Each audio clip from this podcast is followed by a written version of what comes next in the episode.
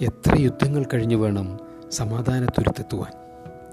എത്ര ചിന്തകൾക്കൊടുവിലാണ് ആ മനസുഖം വന്നു പുണരുക? കരഞ്ഞ് കരഞ്ഞ് തളരുമ്പോഴാണ് കരച്ചിലല്ല വഴിയെന്ന് തെളിയുക. അലമുറയിട്ട് തളർന്നിരിക്കെയാണ് ഒന്ന് ചിരിച്ചാൽ മതിയായിരുന്നു എന്നറിയുക. എത്രയോ പേരുടെ ത്യാഗമാണ് നാം ഇന്ന് അനുഭവിക്കുന്ന ലോകം. എത്രയോ പേരുടെ ജീവനാണ് നമുക്ക് ലഭിച്ച ജീവിതം. ഏറ്റിറക്കങ്ങളുടെ പ്രവാഹം തുടരുകയാണ്. അതിനിടയിലൊന്ന് തലചായ്ക്കാൻ നാം പെടുന്ന പാട് നമുക്കല്ലേ അറിയൂ? അപരനിലേക്ക് വിരൽ ചൂണ്ടി വിരൽ ചൂണ്ടി തളരുന്നൊരു ദിനം വരും.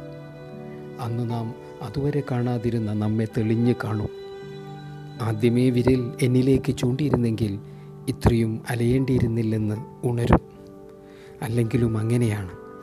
ഇനിയും ബാല്യം പിന്നിട്ടിട്ടില്ലാത്ത ഈ ജീവിക്ക് ഇത്രയെങ്കിലും കഴിയുന്നല്ലോ എന്നാശ്വസിക്കാം.